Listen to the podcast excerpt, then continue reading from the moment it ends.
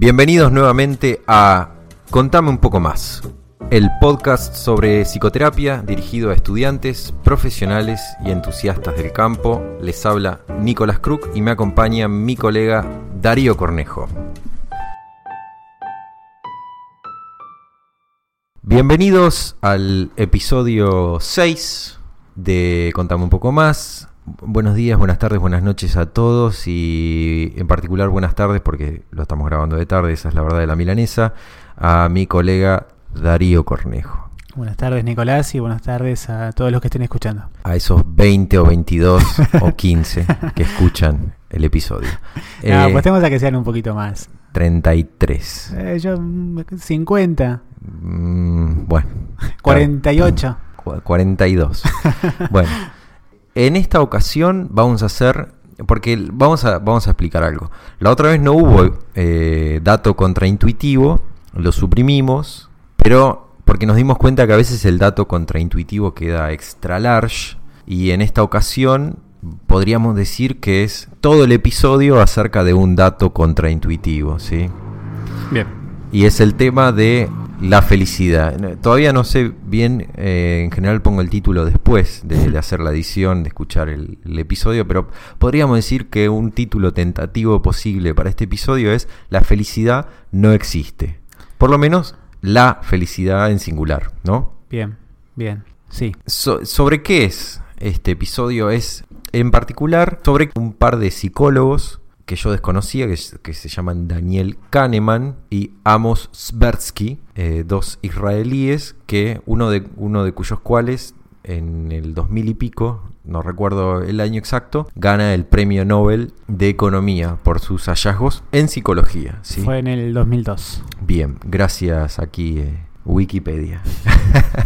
Eh, hace poquito se publica un libro de Michael Lewis que se llama The Undoing Project, que no tiene traducción, que habla acerca de, la, de esta colaboración, de esta amistad entre estos dos gigantes de la psicología. Eh, después en, eh, a pie de podcast vamos a poner un artículo que salió hace muy poquito en Clarín acerca de una reseña de este libro y más anteriormente en el tiempo, y ahí sí llegamos a la bibliografía que vamos a tratar hoy, Kahneman escribió un libro en donde resume toda su carrera, todos los hallazgos científicos, toda su, producción científica con Sbersky y también en Soledad. Un libro que fue bestseller, está traducido, que se llama Pensar rápido, pensar despacio. Lo que dispara también este episodio es que yo me encuentro, me encuentro con una charla TED que estaba mm, subtitulada en español, en donde Kahneman lo que hace es hablar de el tema que vamos a tratar hoy, de, de las dos felicidades, ¿sí? Y resume lo que a todas luces parece ser los capítulos 35 a 38 del libro este Pensar rápido, pensar despacio. ¿sí? Kahneman es, sin miedo a equivocarme, es el psicólogo vivo más importante del mundo, por lejos y de las últimas décadas. ¿sí? Entonces se cae de maduro que uno vaya a ver qué dice Kahneman, qué dice Kahneman. Cuando digo Kahneman estoy diciendo qué dijo Kahneman en colaboración con toda la gente con la que trabajó durante décadas en, múltiples proyectos de investigación. No estoy hablando de un tipo que, que, vive en Brooklyn y, escribe en soledad en, un escritorio. Sí, tampoco es una renovación del culto al gurú. Claro, como no. Hablamos el episodio pasado. No, no, no. Estamos hablando de eso, de, de, la empresa científica de, de Kahneman y compañía. Sí, sí. Eh, no, está bien, no son gurúes, pero tampoco era no era un círculo muy grande de personas en el cual se le ocurren estas ideas. Que eso para mí, a mí me da mucha esperanza, en el sentido de que, de que la ciencia está a disposición de cualquiera lo suficientemente curioso e inconformista para decir, y esto no me cierra. Claro, sí. Bien, vamos a ir directo a, al capítulo 35, vamos a revisar así, no, ni siquiera exhaustivamente, sino lo que solemos hacer nosotros, es tomar una bibliografía y eh, utilizarlo, utilizarla como disparador de decir lo que a nosotros se nos canta decir un poco, ¿no? O, que nos ha, nos ha hecho pensar varias cosas acerca de nuestro campo. Sí. ¿sí? El capítulo 35 se llama Los dos yo. Así, un poco de memoria, hablo de un experimento en el que analizan personas que están, tienen que pasar por una colonoscopía. ¿sí? A la, a la mitad, como si, como si dijéramos que hay dos grupos, ¿no? Uno, uno experimental y uno control, ¿no?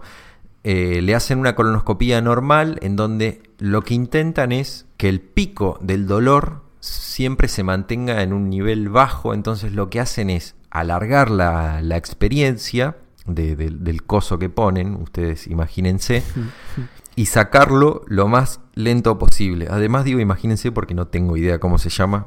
Por suerte todavía somos lo suficientemente jóvenes como para no tener que habernos sometido a una colonoscopía. Ya en, en 20 años vamos a decir, sí, sí, es verdad esto. Eh, bueno, cuestión, en un, en un grupo la experiencia se alargaba, el pico de- del dolor era menor, pero esto hacía que la duración, al sacarlo lento, que, que el pico del dolor nunca llegara, por ejemplo, a, no sé, 10, ¿sí? Claro. Y en, en el otro grupo, la experiencia se acortaba considerablemente, pero el dolor experimentado era mucho mayor por la velocidad en la que el coso entraba y salía, podríamos decir. ¿sí? Sí. Eh, sintetizándolo, una de las pruebas era una prueba corta y bastante dolorosa, de hecho muy dolorosa, y la otra prueba era mucho más larga, pero menos dolorosa. Menos dolorosa en lo que es, digamos, el pico. El- eh, con menos eh, presencia de picos de dolor. Claro, eh, totalmente. Dolorosa, las dos eran dolorosas. Y una cosa más, el- la que era corta y que tenía picos mayores, el terminaba, y esto es muy importante, y ahora vamos a ver por qué, Sí. terminaba en una experiencia, o sea, Claro. el, el pico final era doloroso. En Claro. cambio, el pico final del- de la experiencia larga tenía un dolor mucho menor. Claro. Y ahora vamos a ver por qué eso Sí. es importante. Kahneman en ese momento dice, esto nos permite dos observaciones. Si el objetivo es reducir el recuerdo que los pacientes tienen del dolor, hacer que el pico de intensidad del dolor descienda es más importante que minimizar la duración del procedimiento. ¿sí? ¿Esto qué quiere decir?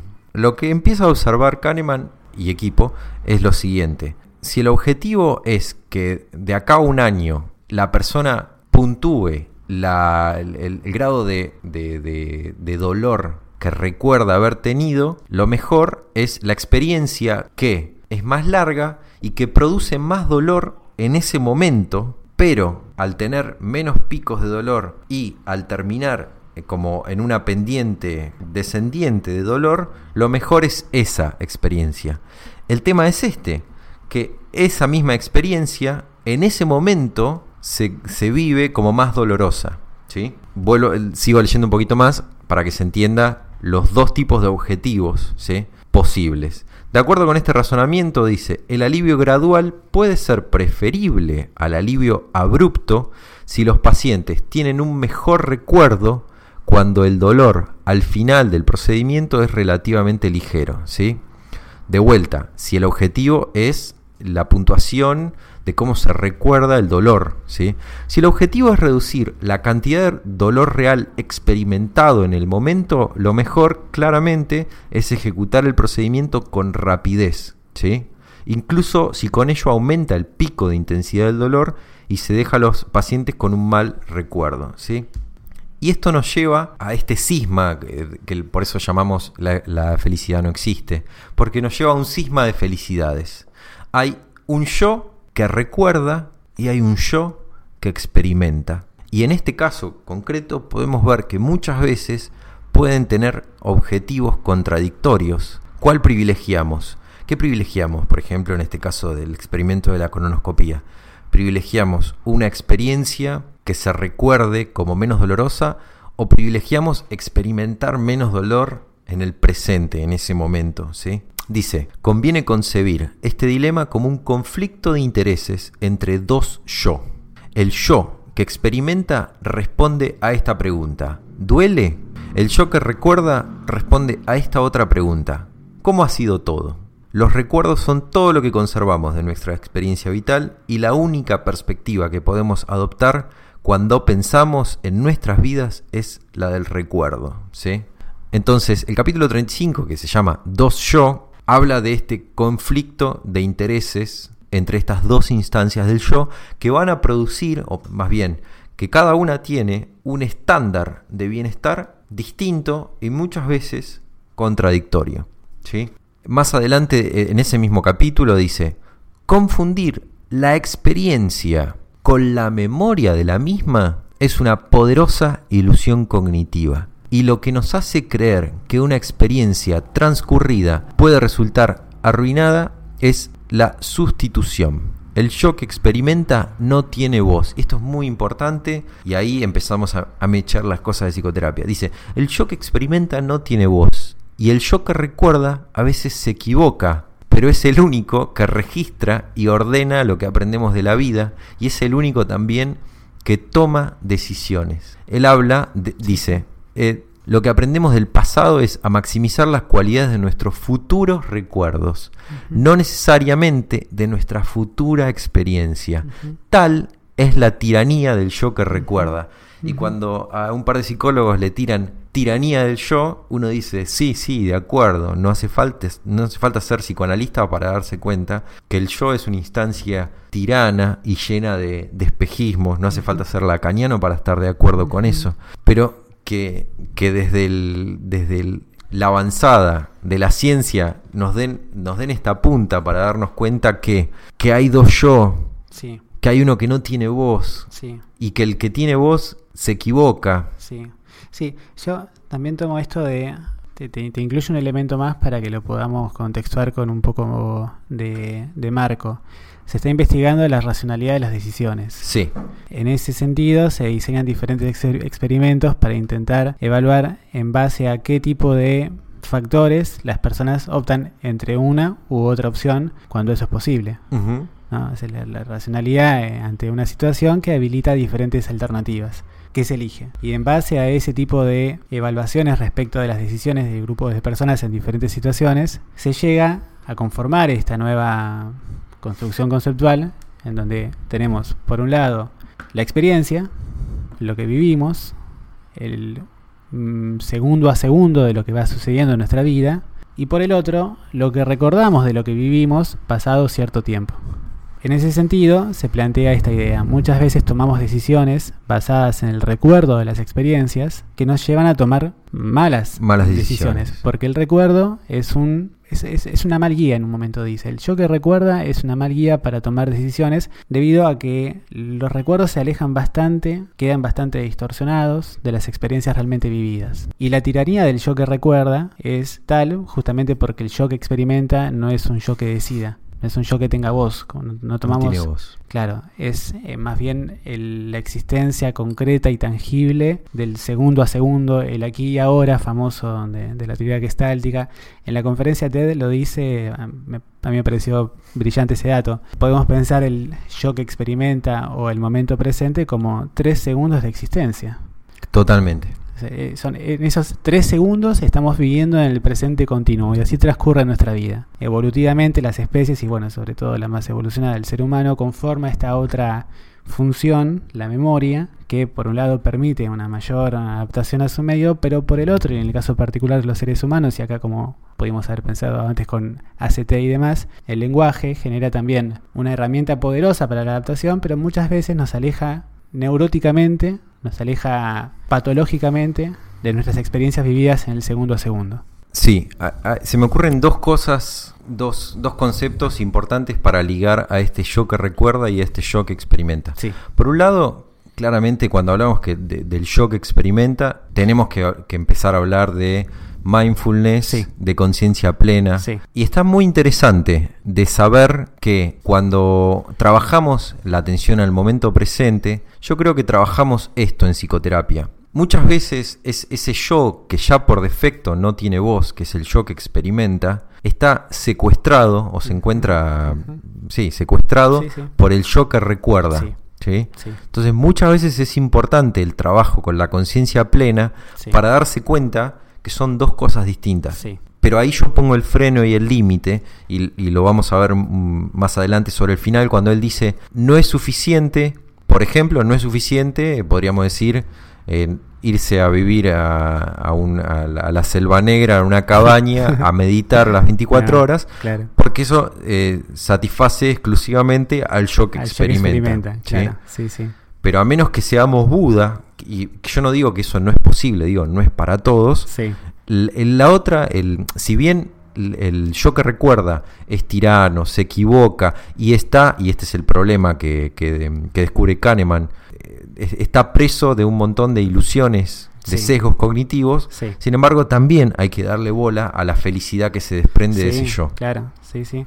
Me adelanto quizás a algunos capítulos, pero para poder continuar con este trabajo de contextuar lo que estamos hablando, se empieza a estudiar en el, bueno, en, en el marco del trabajo de Kahneman, hace diferentes investigaciones en torno a lo que se puede entender bajo la idea de la felicidad. Sí, Y él plantea, bueno, esto, ¿no? La felicidad en realidad es una palabra compleja porque incluimos muchas cosas dentro de ese vocablo y muchas veces nos referimos a algo que no es exactamente lo que entenderíamos por felicidad, sino más bien por experiencia recordada de felicidad.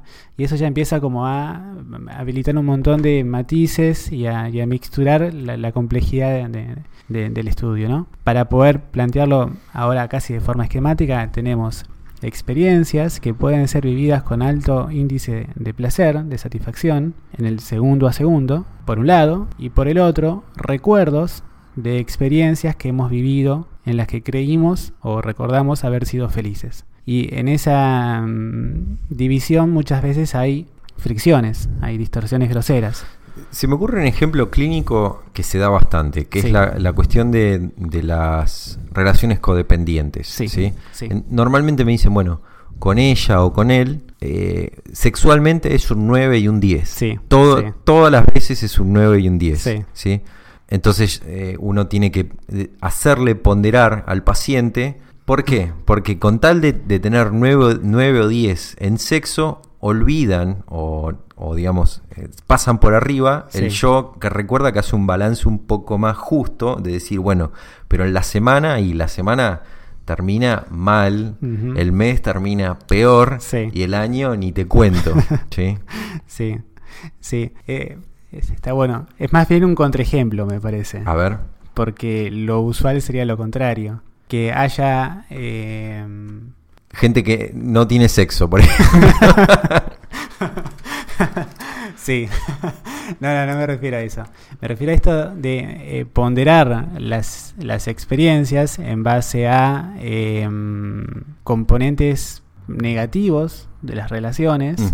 Cuando en el análisis de lo vivido se encuentran más experiencias positivas Sí, que, que recuerdos negativos. sí, sí, sí. Bueno, para, para, para meter eso con dos principios de la memoria que los mencionamos, Sí, que hacen que el yo que recuerda a veces se equivoque o que esté, sea preso de ciertas ilusiones cognitivas. Sí. Primero, y esto ya lo dijo Freud, el inconsciente es atemporal. Bueno, el yo que recuerda olvida la duración. La duración no es importante.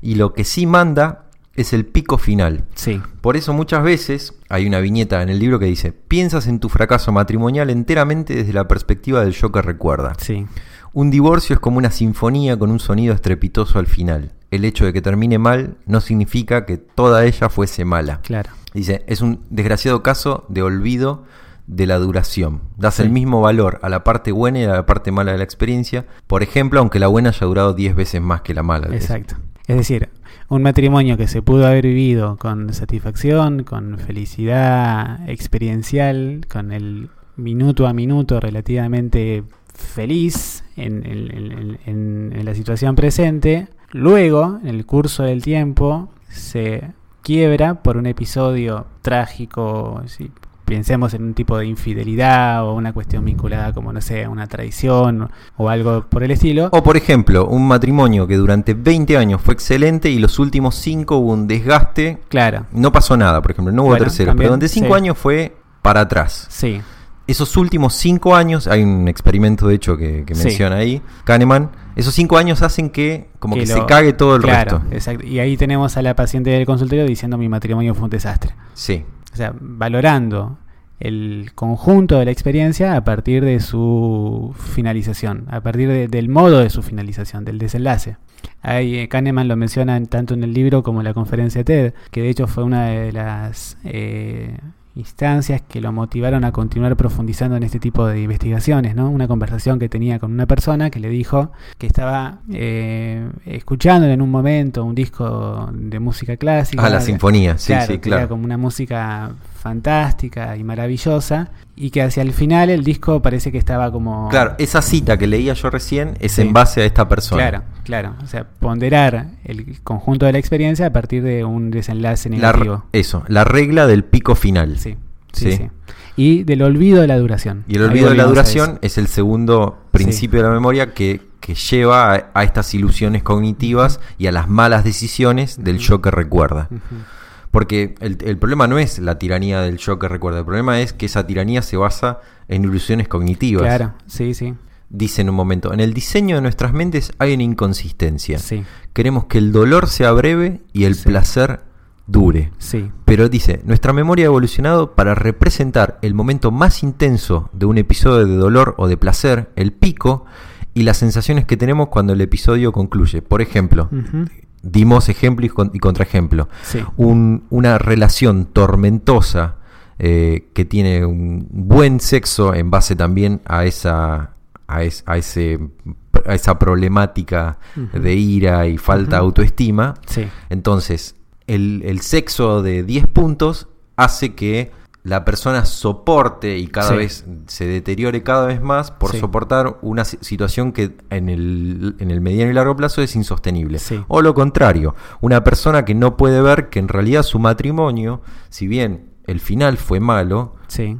toda la experiencia, haber criado hijos, las vacaciones de tal o cual, haber hecho una casa y todos los momentos de alegría, quedan totalmente dañados, Sí, eh, menospreciados por el final. sí, sí. Sí. Sí, sí. Y hay, bueno, hay una infinidad de recuerdos. Vos sabés que a mí me, me sorprendía, este, que es lo maravilloso de encontrar au- autores como estos y ideas como estas. Cuando vos les podés leer y decir, sí, sí, esto sí, y te vienen a la mente un montón de recuerdos y de pensamientos que, que ejemplifican, sin leer los ejemplos del libro, lo que se está diciendo, ¿no? Te cuento así brevemente, hace un tiempo atrás estaba hablando con un amigo que se había ido eh, a hacer como una especie de, de guía, de, de trayecto eh, de- por, por el sur.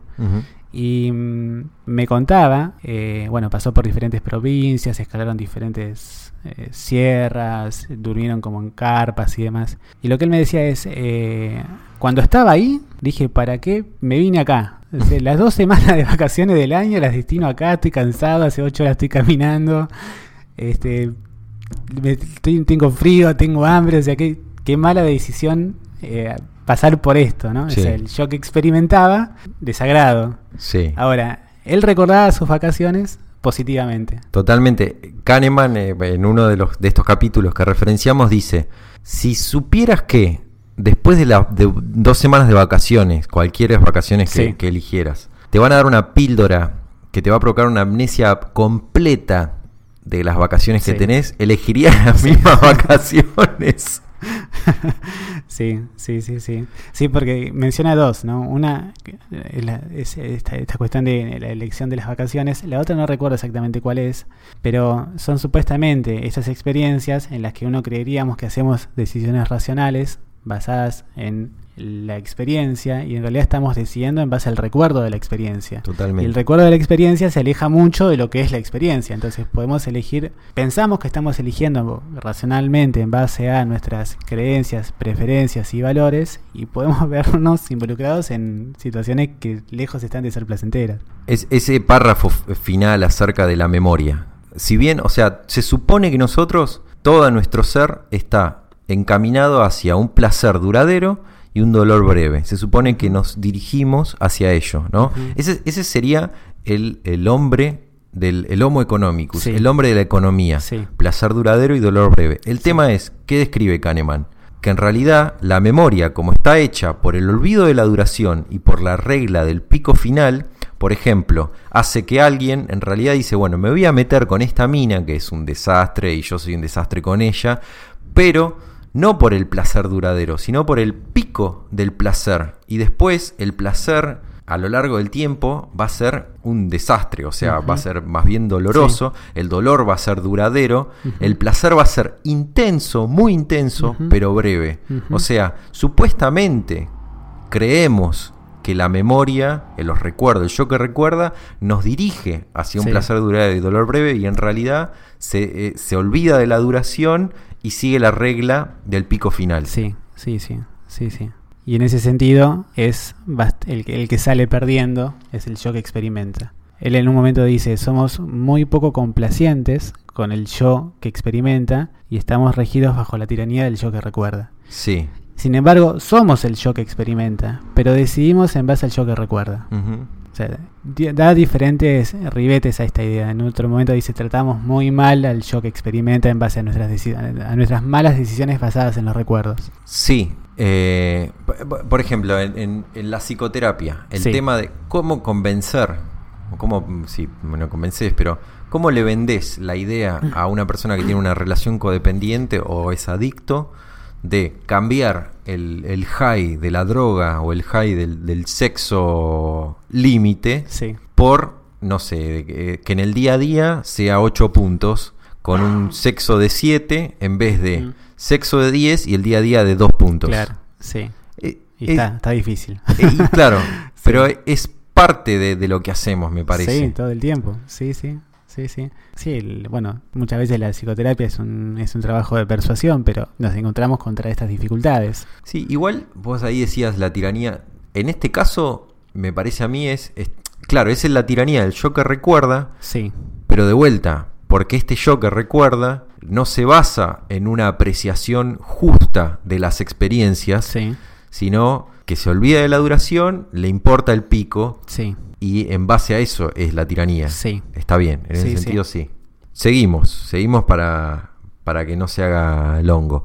El capítulo 36 habla de que de la vida como una historia, se llama. El, el capítulo dice, el yo que recuerda, esto es todo un, cor- un corolario, o sea, no, no hay nada nuevo. El yo que recuerda compone historias en base a estos sesgos también, Sí, de, de problemas, digamos, fallas de la memoria Sí. sistémicas. sí.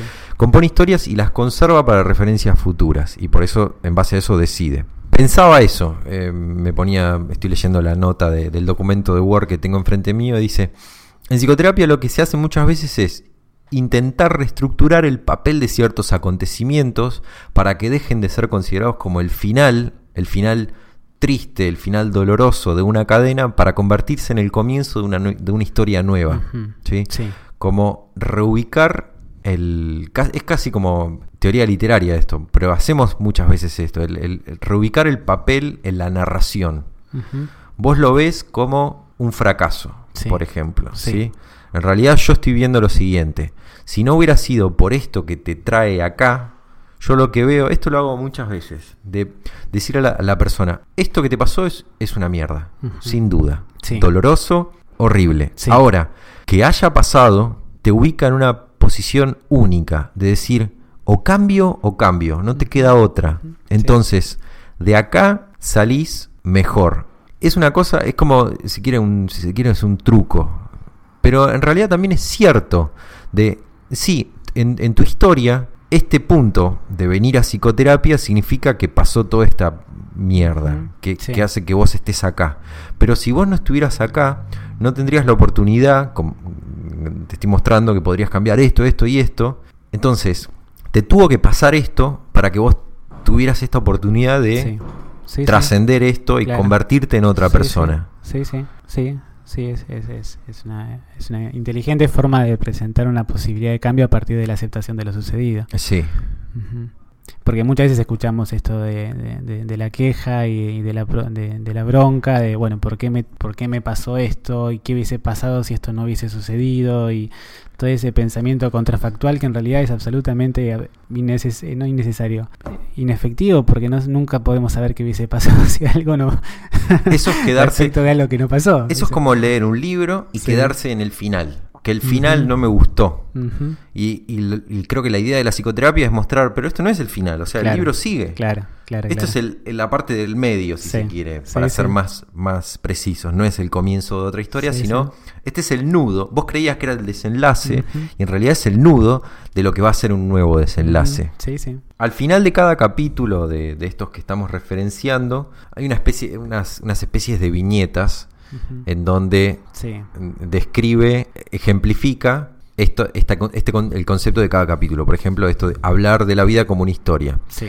Em, él, leo algunas, Sí. algunas de estas citas. Él trata desesperadamente de preservar la historia de una vida de integridad que se haya amenazada por este último episodio.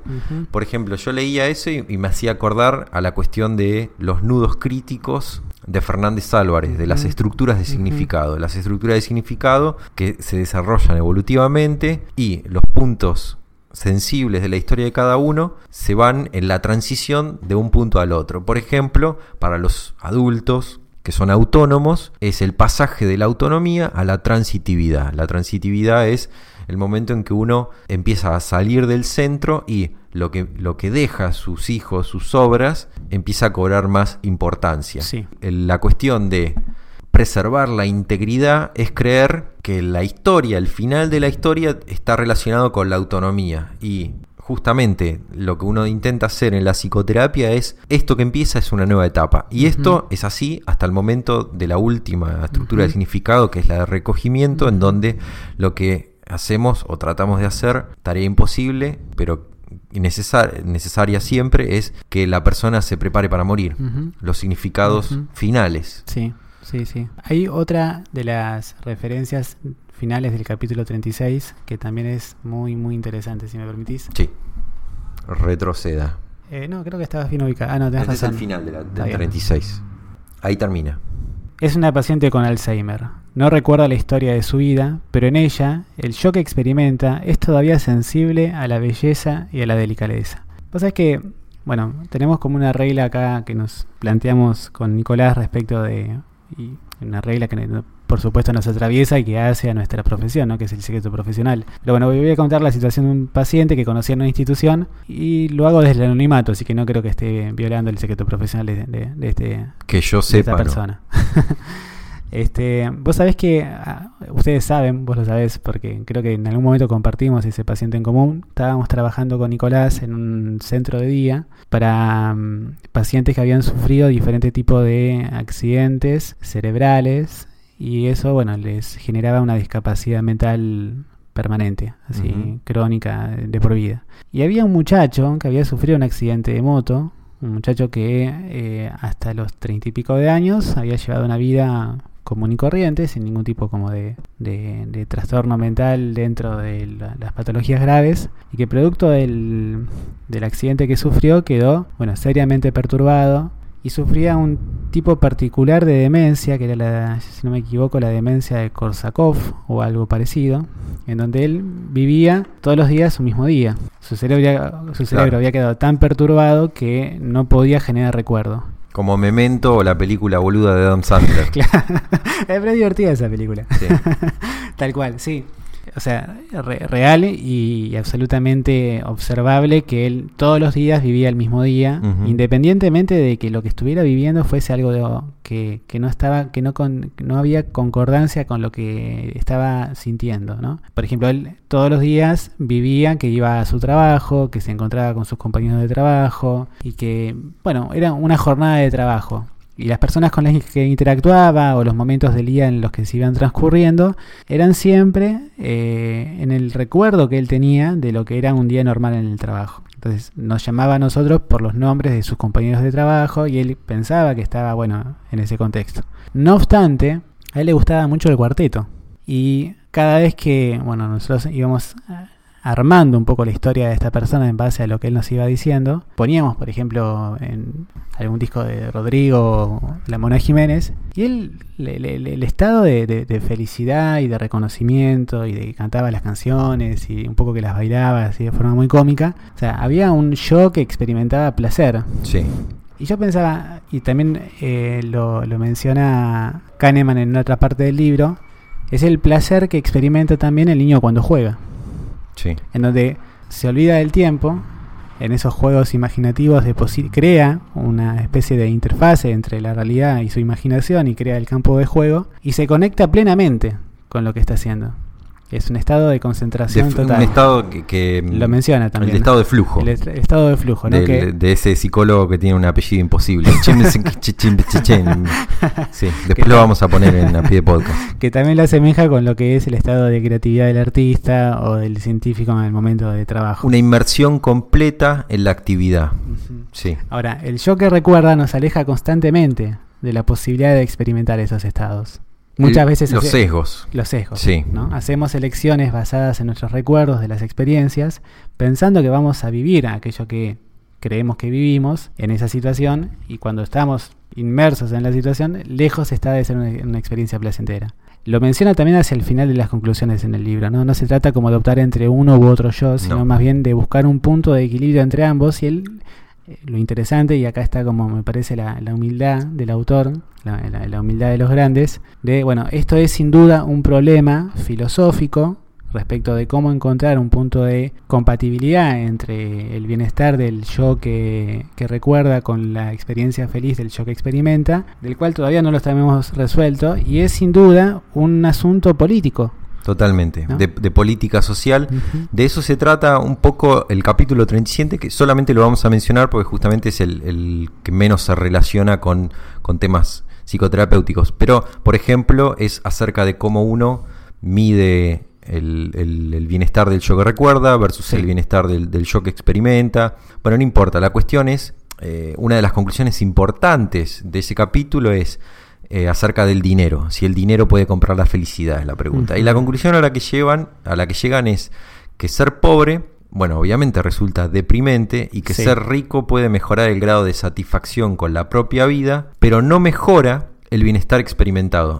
El- lo que dice en la charla TED es más específico. El bienestar experimentado, o sea, el bienestar del yo que experimenta, aumenta hasta un, hasta un punto de Sí. ingresos mensuales, ¿sí? que en el, en el caso de Estados Unidos y que para cada país obviamente va a tener otro patrón, es de 60 mil dólares por año. ¿sí? Más o menos ingresos medios. ¿sí? Sí. Cin- 50 mil para abajo se considera de bajos ingresos. Sí, Lo que sí aumenta por encima de ese, de ese límite es el bienestar del yo que experimenta, sí, pero no del yo.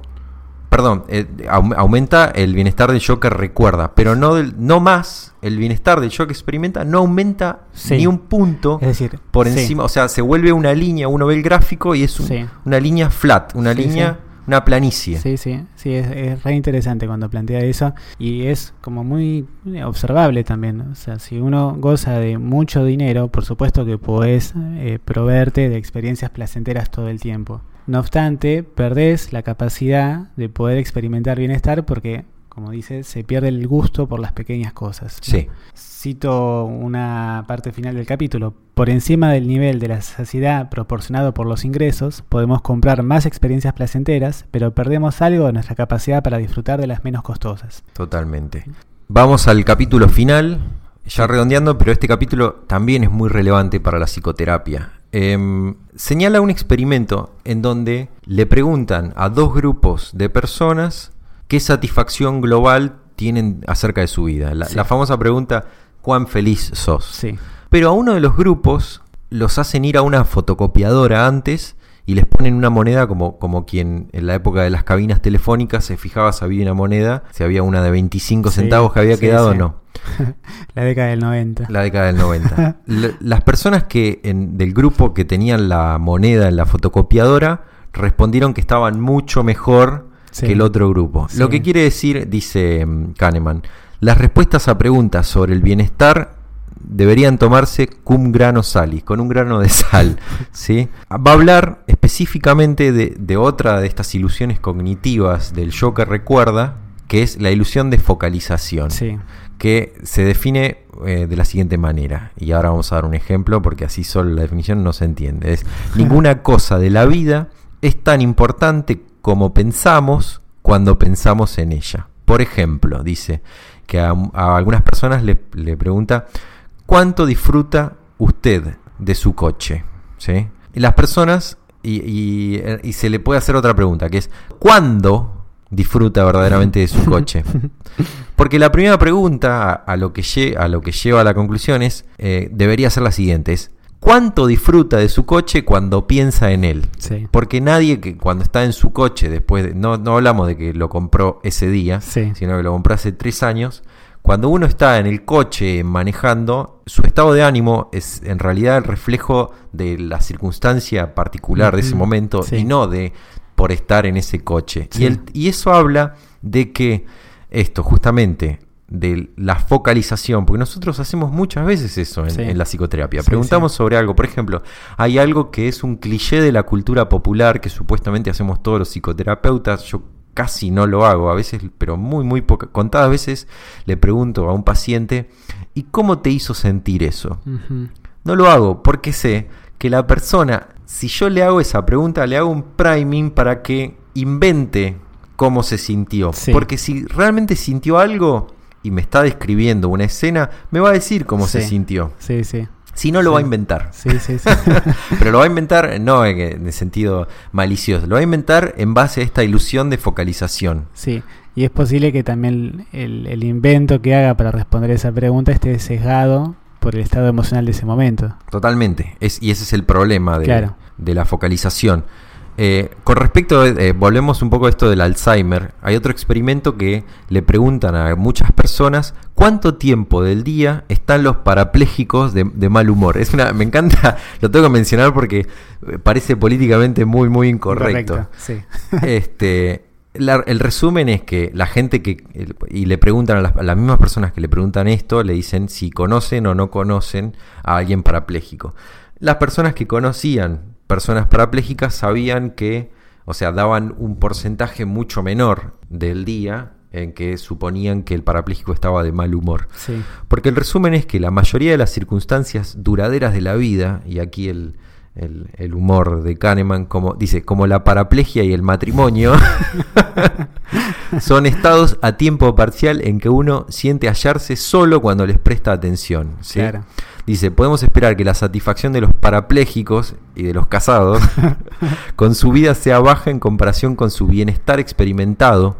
Dice, puesto que la petición, esto es muy importante, la petición de evaluar sus vidas inevitablemente les recordará la vida de los demás y la vida que ellos llevaban antes. Y esto es muy importante, porque a la pregunta de cómo es tu bienestar, que apela al yo que recuerda, ese yo que recuerda está de alguna manera condicionado por la alternativa que contraste con ellos, ¿sí? Sí. con el pasado o con las condiciones de otras personas. Sí. ¿sí? Ese es el otro problema de, de preguntar acerca de ¿qué sentís? ¿Cómo te sentiste? ¿Cómo te sentiste? Eh, y el- el- la ilusión de focalización lleva a otro fenómeno que es eh, que se llama miswanting de unos investigadores X que están ahí nombrados, que en, en español lo podemos traducir como mal querer. Mal querer. La ilusión de focalización crea, dice, un sesgo favorecedor de bienes y experiencias que al principio son ilusionantes, pero que acabarán perdiendo su atractivo. Dice, por ejemplo, la comparación que puede haber entre la posibilidad de comprar un auto nuevo y unirse a un club en donde hay una actividad una vez por semana con gente. Sí. El problema del auto y, el, y el- la ilusión de focalización y el mal querer y la tiranía del yo que recuerda es que va a ponderar que con el auto se va a sentir, por ejemplo, igual de, de- de- de satisfecho Sí. en un año que con la segunda opción. Con la experiencia social de una vez por semana. Exacto. Y lo que dice, lo que dice Kahneman es que justamente la cuestión de- del, del, del yo que experimenta de ponerse enfrente a otra persona hace que lo del auto sea un mal querer, porque pasado cierto tiempo se va todo, se- o sea, se, se le evapora todo tipo de, de Sí. placer, de placer al yo que experimenta. Eh, dice, aquí hay un olvido del tiempo que hace que las experiencias que conservan el valor de la atención a la larga serán apreciadas menos de lo que merecen. Esto es muy importante, porque el yo que recuerda es el que toma las decisiones y toma esas decisiones muchas veces en base a no ponderar lo que tiene que ponderar, digamos, no ponderar las cosas que le hacen bien y justamente como le hacen bien y le han hecho bien, como que se funden en el fondo del yo que experimenta y no, no forman parte del, recuerdo. Por ejemplo, el pico de comprarse un Audi 0 kilómetro de alguna manera va a secuestrar el recuerdo que el día de mañana, ante la posibilidad de un viaje a no sé dónde, con todos los eh, chirimbolos, versus un auto nuevo, va a decidir por un auto nuevo, Sí, por ejemplo. Sí, sí, sí, sí, sí, definitivamente, sí. No mucho más para decir respecto de eso. a mí me sorprende, eh, bueno, sí, quizás esto, ¿no? Que, que es un psicólogo eh, en el ámbito propio de las investigaciones económicas. De hecho, muchas veces leía confundido como economista por haber ganado un premio Nobel de Economía. Con un relato, por momentos, bastante, no quiero decir anticapitalista porque no es exactamente así, pero sí como que pone, a, ajetrea digamos, las trampas de la publicidad capitalista, ¿no? Esto de el, dinero exactamente no hace la felicidad, el, dinero así como en cantidades enormes o las posesiones, que, que quizás es algo como que, que se escucha desde una postura muy, muy eh, adolescente, ¿no? Sí, la gente que vive en Rumenco y come orgánico es la misma gente que dice que el dinero no compra la felicidad. bueno, sí, pero. está, bien, bueno, el comentario políticamente incorrecto. No, pero, ¿sabes por qué? Porque justamente es, ese es hipócrita. Claro. Porque nunca, vos nunca vas a escuchar a alguien que estás pasando necesidad que compre ese pescado podrido. Porque justamente lo que dice Kahneman es: no, no, eh, a ver, sí, a ver, la, el dinero hasta cierto punto, menos de esta plata, y se puede medir eh, hasta, digamos, con el, hasta a los centavos, menos de esta plata, la persona la pasa, mal. Más de esta plata, la va, o sea, su yo que recuerda va, va, a estar inflado, pero el yo que experimenta más de esta plata no. le, no va a seguir, digamos, no, no va a aumentar. A, a, mí me gustaría decir algo más em, acerca de Kahneman, que me parece importante. Kahneman obviamente estudia en, los 60, ¿sí? 60, 70, era un, un, purrete como nosotros.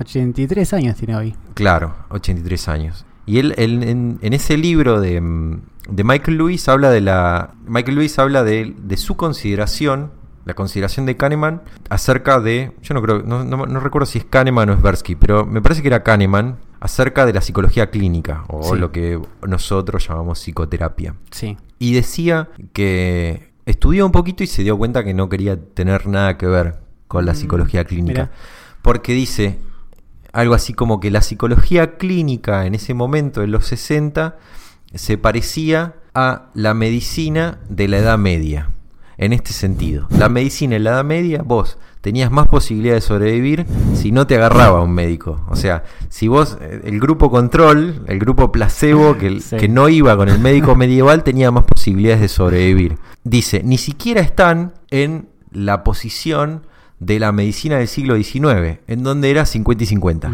Era, digamos, tirar una moneda yo quiero pensar que estamos, estamos transicionando. Sí, claro, claro que sí. De, ya no somos más medieval, por lo menos los que hacen bien las cosas no están en ese punto que decía Kahneman. Sí. Y otros sí, otros sí en el. otros sí en el, estadio. medioevo psicoterapéutico. Medioevo psicoterapéutico. Hay algunos que, que podría decirse que el tema es, como siempre lo decimos, es la admisión.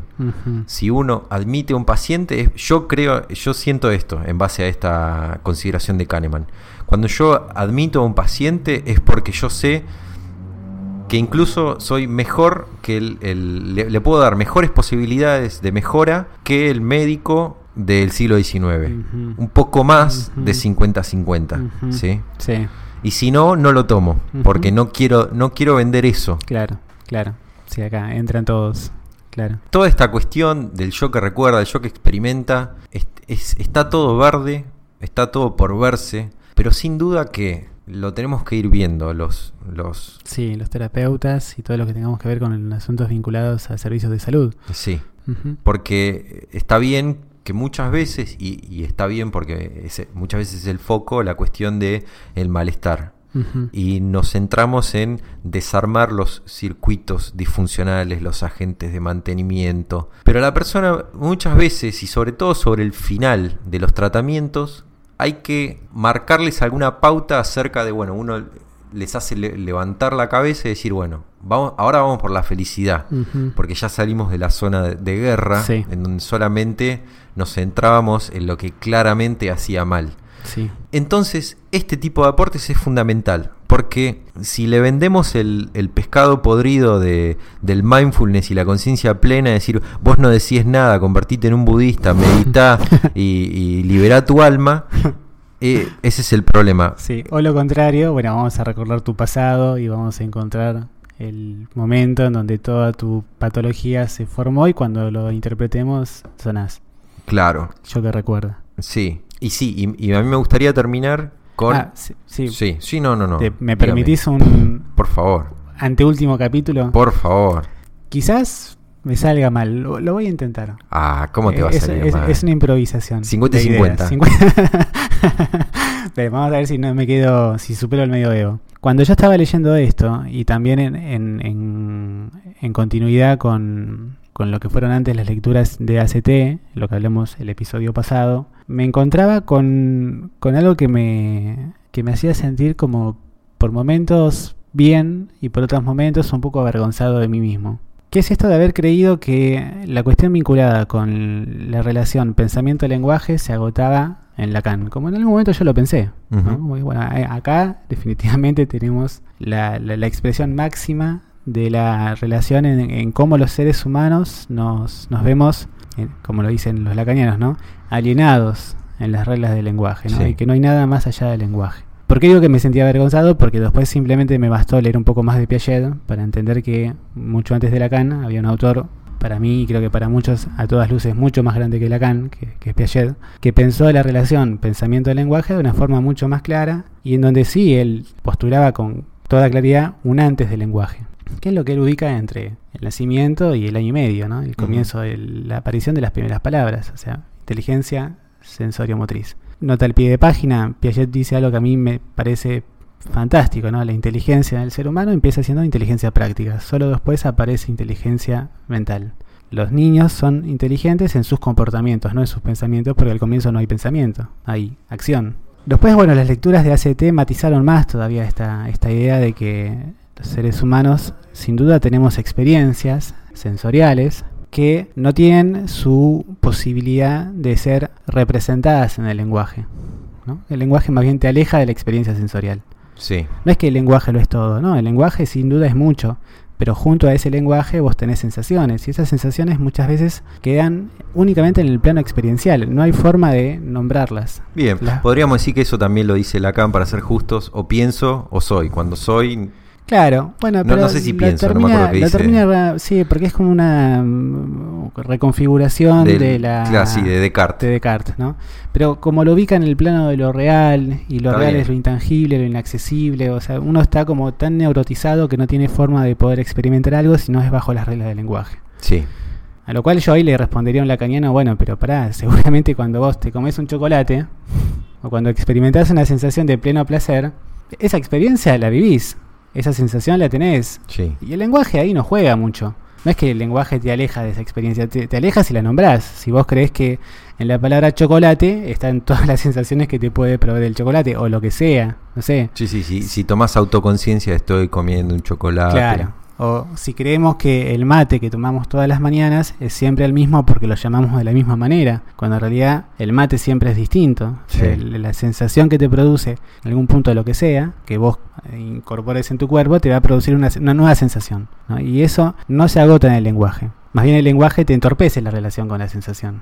Te la termina como de, de, de- de anestesiar. Uno cree que todo es lo mismo, porque lo nombrás de la misma forma. Sí, ¿no? Que de hecho, bueno, yéndome a otro ámbito, es el desafío del gourmet o es el desafío del sommelier, ¿no? Como encontrar las palabras justas para describir exactamente la sensación, sabiendo que se dan como unos trucos muy complejos de nombrar las sensaciones. Cuando yo leía esto del yo que recuerda y el yo que experimenta, pensaba, claro, todo el tiempo estamos eligiendo en base a recuerdos que sin duda los armamos a partir del relato interno que todo el tiempo estamos haciéndonos respecto de cómo fue nuestro pasado y en base a eso elegimos.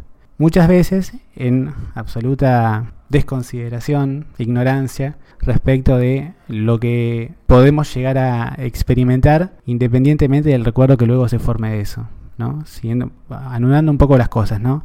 Si eligiéramos más cómo juega el niño, para aquellos que estamos quizás demasiados imbuidos en cuestiones vinculadas con lo intelectual o con el raciocinio, sin duda que tendrías un equilibrio mejor entre el yo que experimenta y el yo que recuerda. Lo contrario también valdría. está muy bueno eso, no lo había pensado. Al- algo de lo lúdico ligado a este yo que experimenta. Exacto. El placer Sí. por sí mismo. Sí, sí. Acá también, espontaneidad, pensamiento en voz alta, ¿no? Eh, podríamos pensar que quizás se dé algún tipo de contrapeso necesario en función de tu tendencia. Si vos tendés más a estar en el mundo de las ideas, por una cuestión quizás de, no sé, ya sea de profesión o de lo que se trate, es muy probable que elijas en base a tus recuerdos y no en base a tus sensaciones, y que elijas mal. Ahora, en cambio, si vos sos más sensorial, estás más en el mundo de la acción, de la acción y del- de, de- de- de la conexión inmediata con el ambiente, es probable que también elijas mal, que formes malos recuerdos a partir de, bueno, justamente, tu sesgo. Ya no sé si cognitivo, sesgo yoico, diríamos, entre Claro. uno y otro. Como fuese, son ideas que amerita un poco pensar porque lo que dice Nicolás, esto que se presenta, si bien tiene muchas correlaciones prácticas, el libro básicamente es un libro de ciencia cognitiva. Sí, sí. Este, nos, nos, nos, nos, nos- provee tanto para trabajar. Sí, una de las cosas más concretas que, que yo noto en la clínica, en el día a día, que me aportó este libro es, siempre pienso cuál es el equilibrio relativo que hay en esta persona que tengo enfrente entre el yo que experimenta y el yo que recuerda. Sí. ¿sí? Sabiendo que, sabiendo que la- el bienestar de cada uno es distinto y es contradictorio. Pero algo de esta cita que vos eh, eh, mencionabas hace un rato, de que la felicidad, bueno, como no es una sola y tiene que ser una especie de mezcla de interacción, tiene que haber un juego en- entre estos dos yo, como una transacción que se ponen de acuerdo un poquito de esto, un poquito del otro, que es el, el- el- temido camino medio, intermedio. Ujú. Pero hay algo de eso, tiene que, tiene que haber algún, algún tipo de equilibrio. Sí. eh, en algún, sí, algún tipo de, de acuerdo tiene que llegar. Sí, ¿sí? sí, sí, definitivamente. Muy bien, y ahora sí, los despedimos. Hasta la próxima.